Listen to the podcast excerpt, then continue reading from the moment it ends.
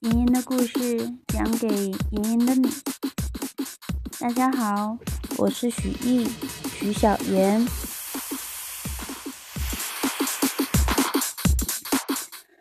今天给大家带来的故事是帕丁顿熊，小熊警察。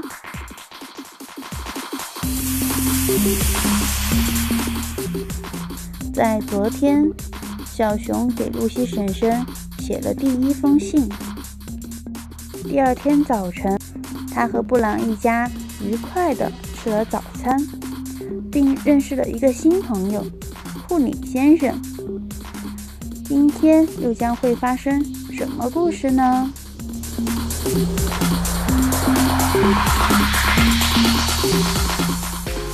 尖嘴，它会咬人吗？帕丁顿告诉自己要离库里先生远一点。布朗一家到了西班尔橡树地铁站，一只拴着狗链的小梗犬闻到了熊的味道，开始大叫起来。小心点，帕丁顿！布朗先生说：“每个站台上都有小偷和杀人犯，所以你要听话。”而且要跟紧我们，没问题，布朗先生。帕丁顿说。在经历了昨晚的小插曲后，他决心不再闯祸。帕丁顿看到布朗一家把票塞进检票机，可由于他个子太矮，没有看到他们从检票机上又把票拿走了。帕丁顿把自己的票投进了检票机。但当他正要穿过闸机门时，闸机门突然合上了，他被撞飞了出去。一位表情严肃的检票员遥控开闸机门，并把票还给了他。谢谢你，先生，帕丁顿说。在穿过闸机门时，小熊忙着挥帽示意，可闸机门又再次合上，并一下子夹住了他的鼻子。不好意思，先生，帕丁顿用鼻音囔囔地叫着。布朗一家快到扶梯底部时，才发现帕丁顿不见了。帕丁顿在哪儿？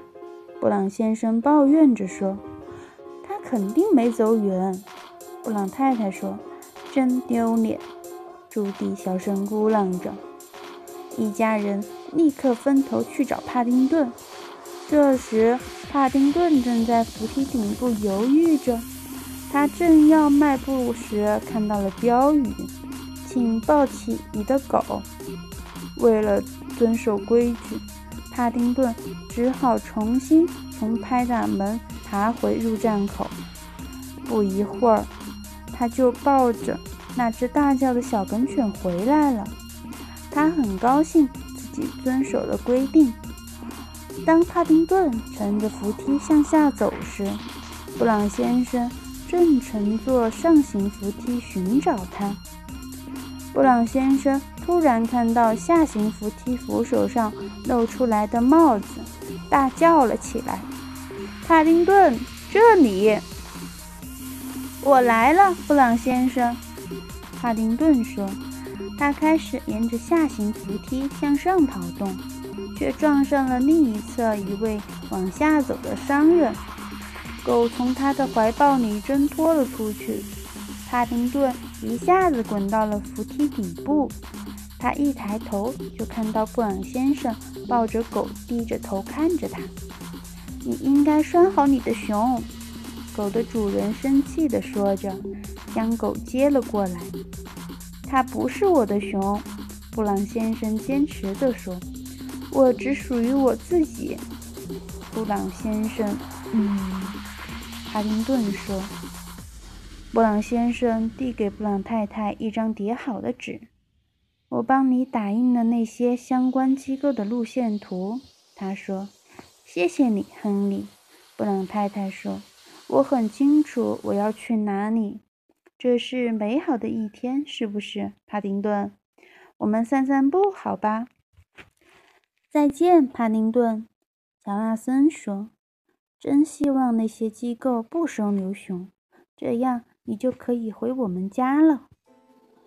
别担心，帕丁顿高兴地说：“布朗太太已经有计划了。”帕丁顿不知道古董店里会有什么东西，不过这里一点也没令他失望。橱窗里满是稀奇的东西，从鳄鱼标本到扎布机，应有尽有。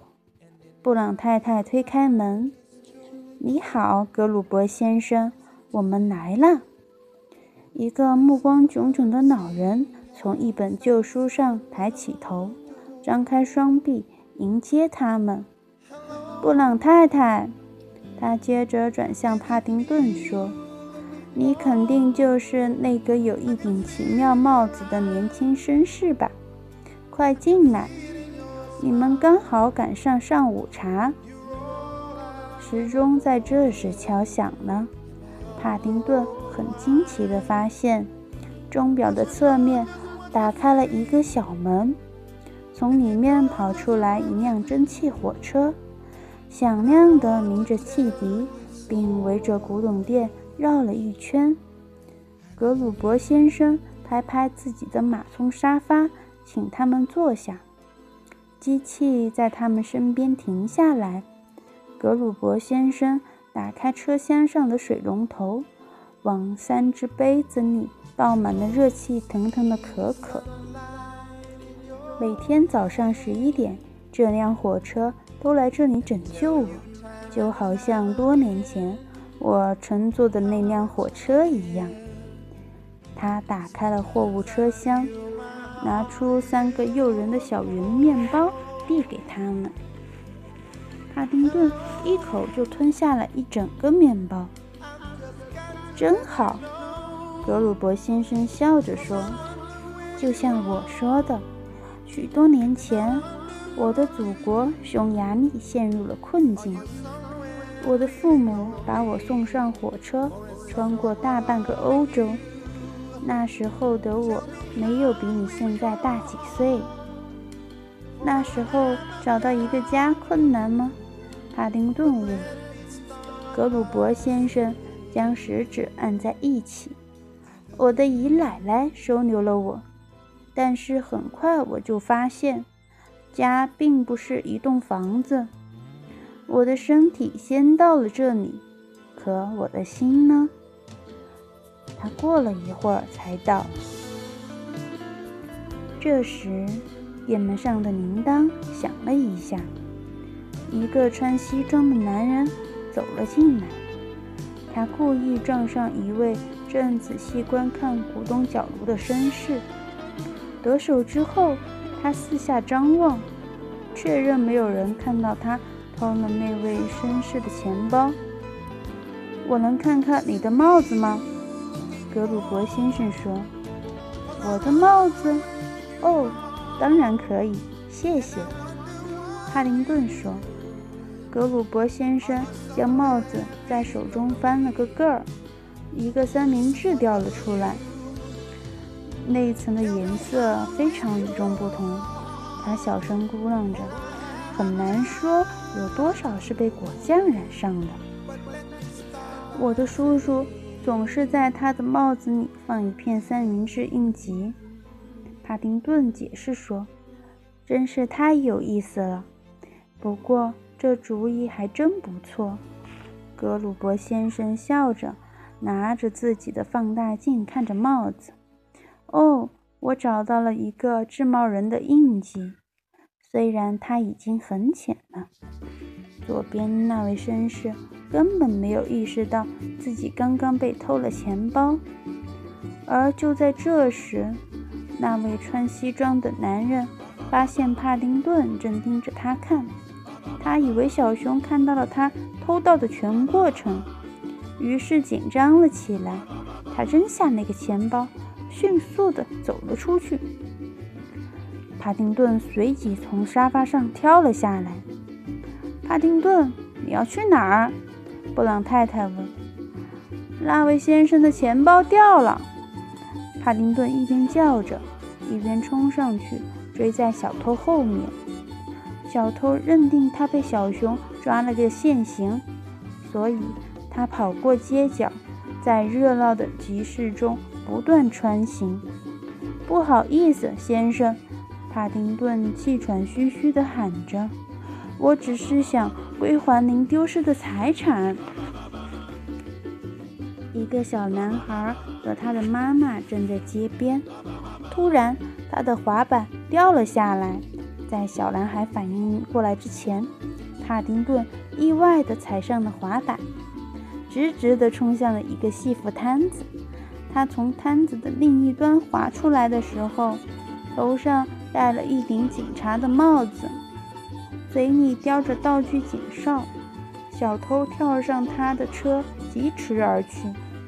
一辆双层公交车驶过，帕丁顿本能的反应，抓住公交车的侧面的栏杆跳上了车，却不小心抓住了一根可伸缩狗链的手柄。这个狗链恰巧是今天早上他抱着下楼梯的那只小梗犬的。怎么又是你？狗的主人大喊着。你到底在干什么？他开始用雨伞敲打帕丁顿的头盔。快放开我的狗！为了躲避他的击打，帕丁顿一把抓过雨伞。就在这时，公交车突然减速，狗链猛地一下弹了出去。帕丁顿为了保护自己，死死抓住狗链的手柄。他像一个滑雪运动员一样，从一辆警车旁滑过。车中的警官看到帕丁顿的警帽，错把他当成同事，于是他们迅速开始行动。堂哥查理，警官有难，请求支援，快走，快走，快走！帕丁顿在车旁滑行时，突然看到对面。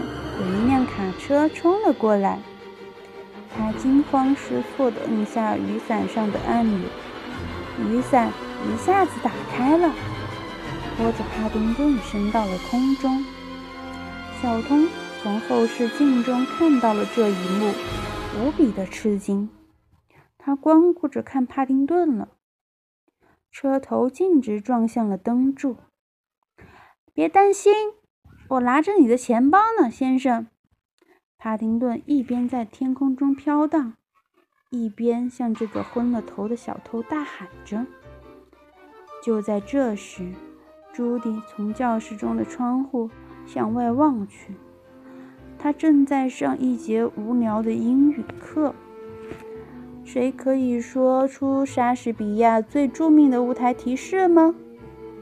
老师引导着问。提示一下，出自冬天的故事。退出，为谁所迫？熊！朱迪大喊道。他看到一个毛茸茸的身影，抓着一把雨伞飘在空中。非常好，朱迪。班里所有同学都离开座位，趴在窗边看这一奇观。老师则大叫着。坐下，九班的同学。为了不撞到小偷的车，双层公交车来了个急刹车。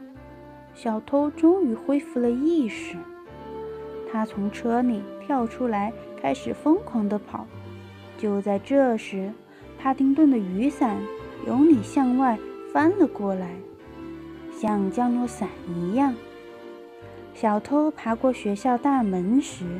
帕丁顿不偏不倚落在他的头上，并将他扑倒在地。你的钱包掉了，小熊气喘吁吁地说着。看到地上还有许多个钱包，都是从小偷的夹克中掉出来的。你有好多钱包。是啊，的确很多。一位高大的警察赶到了现场。朱迪的教室中。传来了巨大的欢呼声，就连朱迪也情不自禁地欢呼着。小偷被带走了。帕丁顿抬头向上看到了他。“你好呀，朱迪。”他向他挥着手。朱迪·布朗，这是你的熊吗？”其中一个女孩问道。“你太幸运了，我妈妈连仓鼠都不让我养。”这只熊可太棒了，托尼说。突然之间，朱迪用一种全新的眼光审视着帕丁顿。“是的。”他骄傲地说，“这是我的熊。”帕丁顿回到集市，那里的小摊贩将热烈的掌声送给了他。在他走过时，轻轻拍打他的后背，以示鼓励。他来了，这是属于小熊的时刻。做的太好了，伙计。他回到古董店后，格鲁伯先生对他表示了感谢。我要请你多吃几个小面包，他说。这个坏蛋这几周一直在这附近偷别人的钱包。做得好，帕丁顿。布朗太太说。我们还有更好的消息。的确，格鲁伯先生说，你的帽子年代并不久远。这帽子是由一个古老的探险家协会——地理学家协会制作的。